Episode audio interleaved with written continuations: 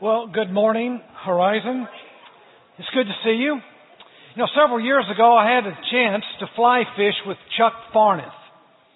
Now, I know that name doesn't mean anything to you, but uh, you need to know that Chuck was the ESPN fly fishing champion and was considered the best in the world when it comes to fly fishing. Now, I was a novice. So you can imagine my excitement getting to go fly fishing with Chuck. And the first thing I learned from Chuck is having the right equipment is critical if you're going to be successful fly fishing. And one piece of equipment that I had never considered purchasing, it was a pair of polarized sunglasses.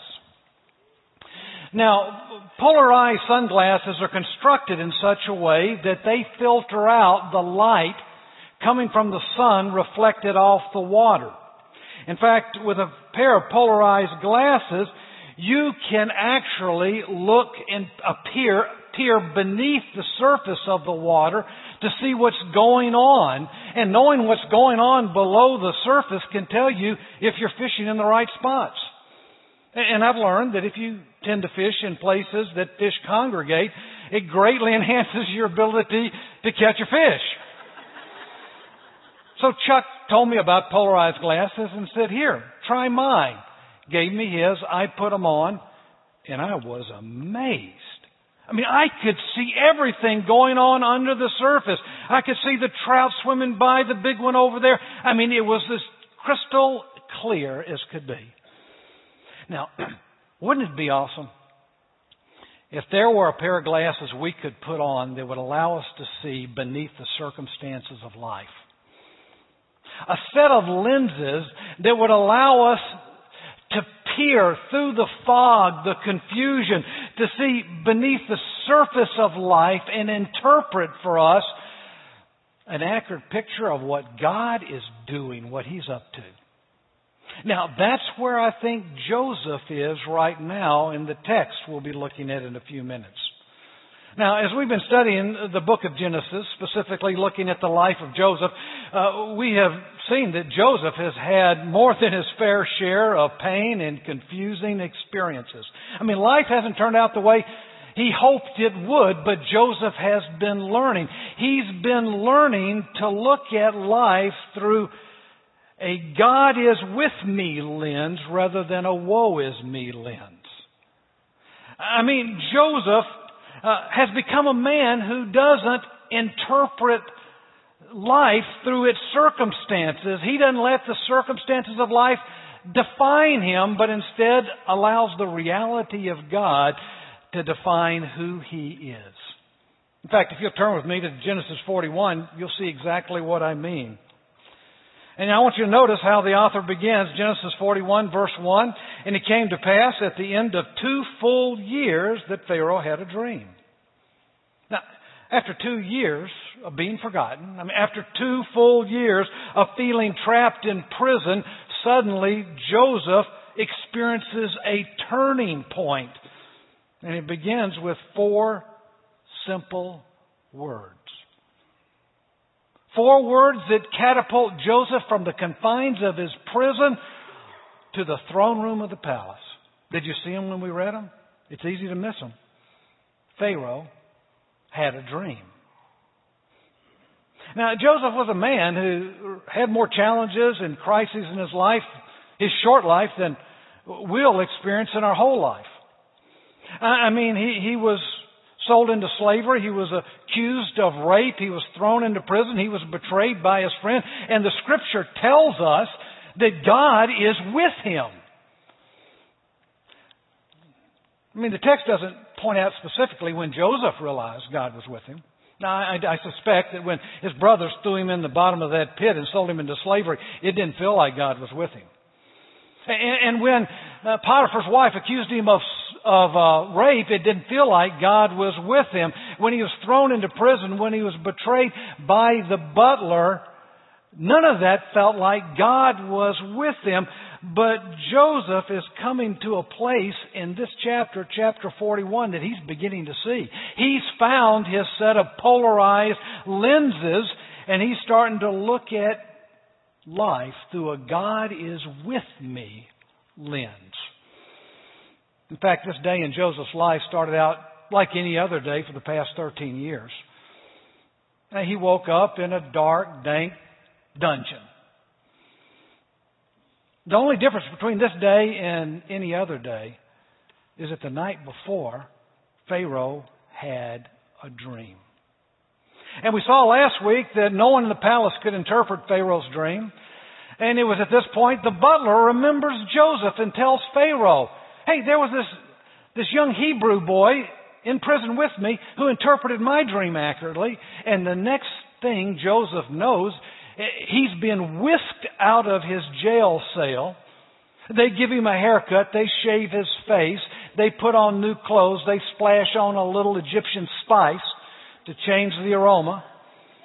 And he finds himself in the throne room standing before Pharaoh. I want you to notice what Pharaoh says. Skip down to verse 15. It says, I've had a dream and there's no one who can interpret it, but I have heard it said of you that you can understand a dream to interpret it. Now, Joseph is standing in front of a man very few ever got to stand in front of. Oh, got to talk to. I mean, even less make eye contact with. I mean, this is Joseph's golden moment. This is his chance to make a favorable impression. Everything zeroes in on the next five minutes. He blows that, it could cost him his life. Listen, so he listens to what Pharaoh says about his dream. And then Joseph offers his interpretation. And last week, Chad showed us that as he interpreted the dream, he said, Pharaoh, your dream means that there's going to be seven years of abundance followed by seven years of famine in Egypt, the likes of which you have never seen. And then he concludes his interpretation by saying, these things are established by God. In other words, there's nothing you can do to stop this. But Joseph doesn't stop there. I mean, you expect him to pause and measure Pharaoh's response, read his nonverbals to see if he's making a favorable impression. But Joseph doesn't skip a beat. He moves from dream interpretation to immediately giving Pharaoh advice. Notice he tells Pharaoh, Select a discerning and wise man and set him over the land of Egypt. And then he goes further. He tells him, here's what you need to do. You need to collect one fifth of the produce of the land of Egypt in the seven plentiful years and store it for the seven years of famine. And I can imagine as Joseph finishes talking, everyone in the throne room is holding their collective breaths did this, they're thinking, did this slave boy just tell Pharaoh what to do? You don't do that with Pharaoh. Oh, well, maybe not. But it is exactly what a man or a woman who's absolutely sure God is with them would do when God tells them to do it. And so Joseph is presented with this grand opportunity, but he's not defined by it. He's not defined by thinking, I better get this right. This man holds my future in his hands. No, he doesn't, he's not even influenced by the idea. He doesn't even go down that path. You see, when you live with God at the helm of your life, when you look at the circumstances of your life, both the bad and the good, through a God is with me, His loving kindness is poured out upon me lens, then you know that your future is not held in anyone's hands except God's. And so Pharaoh listens. He probably has a faraway look in his eye. He maybe strokes his chin. And everybody is waiting. What will Pharaoh say? Well, look at verse 37. So the advice was good in the eyes of Pharaoh, in the eyes of all his servants. So what exactly did Pharaoh see in Joseph? Well, I think he saw the same thing Potiphar saw in Joseph when he put him in charge of his household. He saw the same thing the chief jailer saw in Joseph when he put him in charge of the entire jail. He saw a young Hebrew boy with nothing to prove. He saw security, humility, confidence coupled with strength and courage that could not be intimidated. I mean, he saw wisdom and discernment so unique that, well, well look what he says. He, he, he says, Can we find such a one as this, a man in whom is the Spirit of God? I mean, can you see it? Joseph is living with such confidence that God is with him that Pharaoh ends up seeing the Spirit of God is in him. I mean, the fact of the matter is, Joseph here in the text puts the reality of God on display in Pharaoh's court for everyone to see. I mean, Joseph was a man who interpreted life through a God is with me lens rather than a woe is me lens. And as a result, he didn't allow the circumstances of his life to define him, but instead allowed the reality of who God said he was to define him. You know, when I was in college, my first few years, the Vietnam War was in full swing. And the number one thing every young lad was concerned about is being drafted. And so we would compare, you know, lottery numbers to see if yours was high or low. And if it was low, then you were kind of scampering around trying to find, you know, maybe a National Guard group to join, or maybe you're going to enlist and say, I'm going to enlist in the Navy and pray they don't send you to Vietnam. So it was a shock when Doug, who was at the University of Auburn, enlisted in the Army. And Doug requested to be sent to Vietnam. And when his friends said, Doug, are you crazy? What's the matter with you? Aren't you worried about being killed? Doug's answer was always the same. There's not a bullet or a bomb that can take my life without God's permission. Wow. That's a God is with me kind of lens. Now, I want you to notice uh, that having brought Joseph out of the prison and put him in the palace, Pharaoh now is going to elevate him from the palace to a position of prominence in his kingdom. Look at verse 39. And then Pharaoh said to Joseph, Inasmuch as God has shown you all this, there is no one as discerning and wise as you. You shall be over my house and shall, and all my people shall be ruled according to your word. And only in regard to the throne will I be greater than you.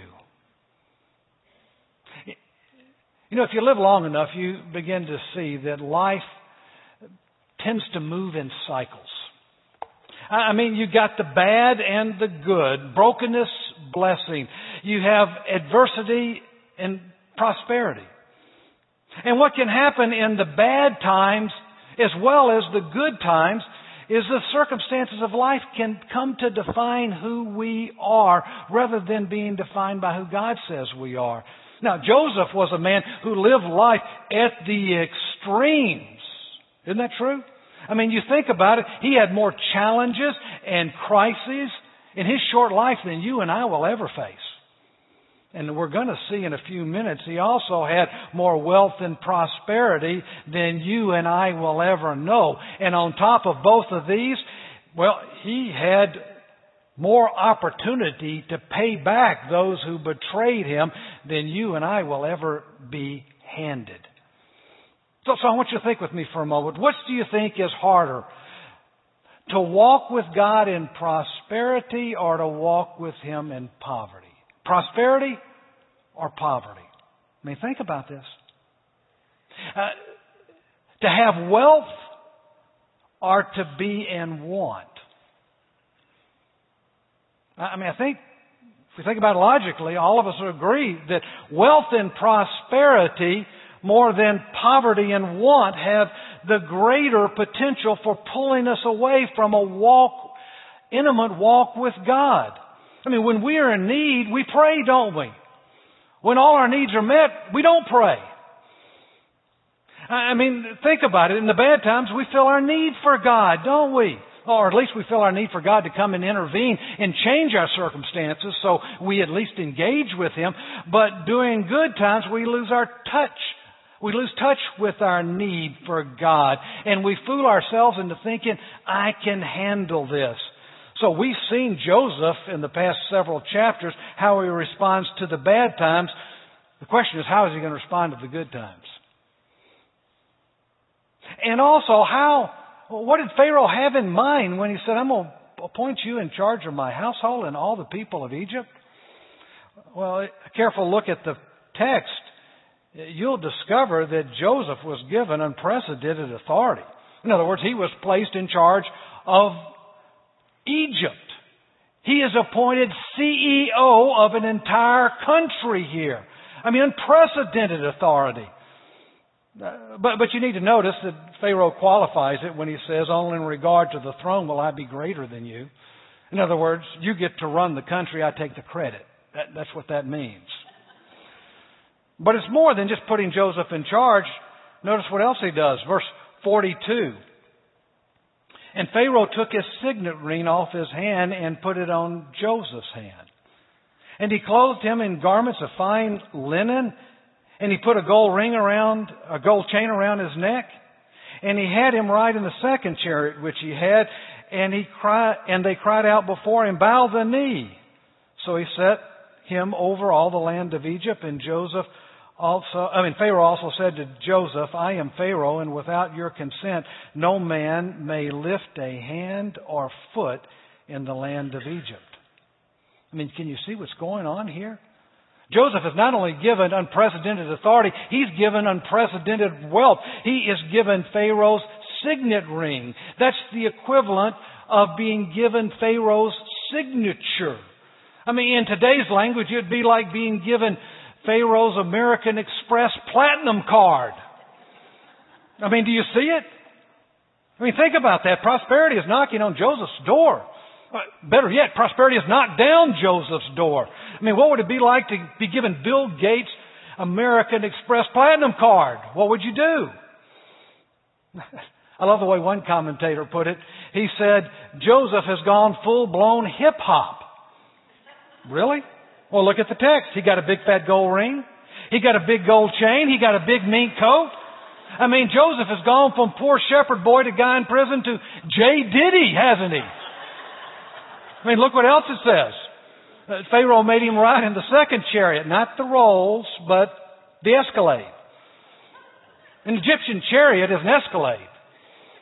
Uh, you know, chrome wheels, spinners in the middle, DVD player, tinted windows that are gold, uh, subs, back seat massa- massager, heated seats. I mean, only the best. And notice as well that Joseph has a posse. You can't be hip hop without a posse.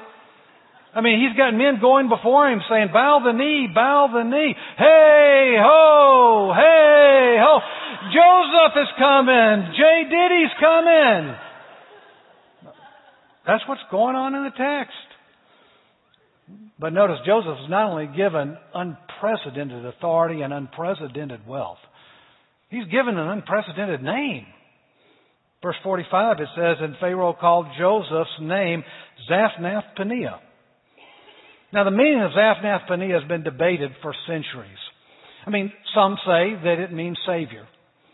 Uh, but the majority of Egyptologists, I mean, may, that may be true, but the majority of Egyptologists, because this is an Egyptian name, say the name Zaphnath Paneah means God speaks and he lives.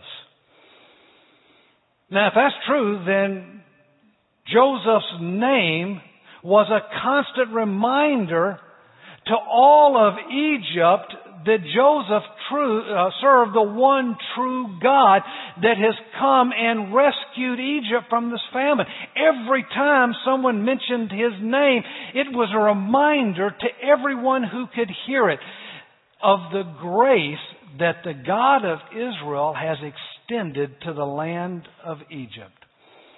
And you can imagine, as a result, Joseph's name was in headlines. I mean, he was highly visible. I mean, what he did and said uh, was noticed throughout the land, and it says that all this took place in Joseph's life at the age of 30. Can you believe it? Look at verse 45. So Joseph went out over all the land of Egypt. Joseph was 30 years old when he stood before Pharaoh, king of Egypt. And Joseph went out from the presence of Pharaoh and went throughout the land of, all the land of Egypt. Wow, that's amazing. I mean, Joseph was not only given an unprecedented um, authority, unprecedented uh, wealth, and a name, but I want you to notice it says that Joseph had unprecedented success.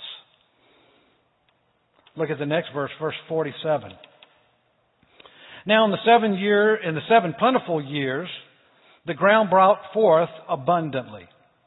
So he gathered up all the food of the seven years which were in the house of Egypt and laid up the food in the cities. And he laid up in every city the food of the fields which surrounded them. And Joseph gathered very much grain as the sand of the sea until he stopped counting, for it was immeasurable. I mean, God gave Joseph unprecedented success. He was so successful that the grain that came in was so much it couldn't be counted. I mean, the text says it was as the sand of the sea. So Joseph saw great prosperity. He had great success and he had great power. And you can imagine people who have great power and prosperity, they face significant issues that probably the rest of us can't even fathom. I mean, people like that have the disadvantage of being in the public eye. And when you're in the public eye, I mean, all sorts of things can happen. You rarely win. And that's what Joseph is facing. In fact, uh, you can remember back a number of years ago when Ronald Reagan was in the White House and Johnny Carson was on late night television. Carson quipped in one of his monologues, Ronald Reagan kept his mouth shut all day today. Tomorrow we'll find out what he meant by that. See, when you're in the public eye, like Reagan, you can step on all sorts of landmines. I mean, you don't even have to say a word and people think you're hiding something. So here's the question. Does all this prosperity, all this power, and this prominence change Joseph? Will he continue to walk with God? I mean, it's one thing to walk with Him when you're in need. It's another thing altogether when all your needs have been met. Well, I think the answer is found in the next verse. Look at verse 50 with me. It says, And to Joseph were born two sons before the years of famine came, whom Asenath, the daughter of Potiphar, priest of On, bore him. And Joseph named, uh, called the name of the firstborn Manasseh, for God has made me forget all my toil in all my father's house. And the name of the second he called Ephraim. For God has caused me to be fruitful in the land of my affliction. I mean, did you see what he named his sons? By mentioning specifically their names, this is the author's way of revealing what's going on in Joseph's heart. I mean, he's making a statement. And the statement is Joseph is still leaning into God. And you gotta remember, he names his sons after he's risen to the top. This is after he's J. Diddy. Notice, he gives them both Hebrew names. And that's important. But the most important thing is each one of their names is actually a play on words. I mean, the name Manasseh sounds like the Hebrew word for forget. And the name Ephraim sounds like the Hebrew word for fruitful. But the author doesn't want to just hint at it. He's scared we'll miss it. We'll just breeze past it. So to make sure there's no mistake in understanding what he's getting at, he spells it out specifically. Notice he tells us that Manasseh means God has made me forget all my toil in all my father's house. And Ephraim means God has caused me to be fruitful in the land of my affliction. I mean, do you see what Joseph is doing by naming his son these names? He, he, he's saying that he will continue to follow the God of Israel. And it's the God of Israel who has blessed him and helped him forget the troubles that he faced in his father's house. Now, it wasn't that Joseph couldn't remember what took place when he was a kid in his dad's home. In fact, the next chapter we're going to discover that he remembers it all when he sees his brothers again. But by naming this son Manasseh, he's saying that the sting of all those bad things has disappeared. I've let go. I, have I've released my grip. I've let God be in charge of the fairness of it all. In other words, he's saying, God, would you have Manasseh me? And it was God who also made him fruitful in the midst of circumstances that brought him nothing but trouble. I mean, it's Joseph's way of saying, God, you have Ephraim'd me.